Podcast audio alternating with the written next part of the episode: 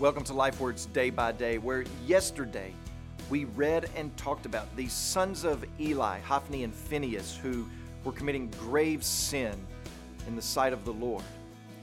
1 Samuel chapter 2 verses 27 through 36 gives us the breakdown of the consequences of ignoring God, and it does it in this way. It gives us the assessment of grace, and then the accusation of wrongdoing, and then the announcement of judgment.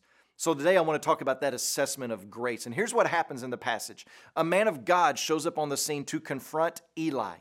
This is most likely some sort of prophet, and he begins by saying, Thus saith the Lord. And then he recounts acts of grace that the Lord has done on behalf of Israel and on the family of Eli. He says things like, I chose Israel.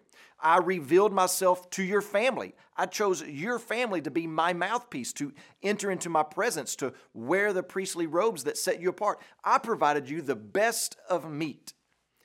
And what we are supposed to see in all of this is all the grace that God has laid over the life of Eli and his sons. So, do you feel like God has been unjust or unnecessarily harsh towards Eli's family after all that God has done for them?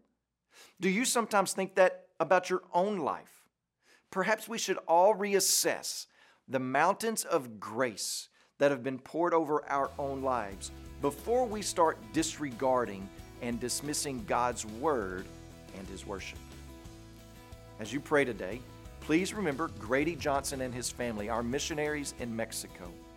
And also remember the Kiha Life Word broadcast that's heard throughout Tanzania.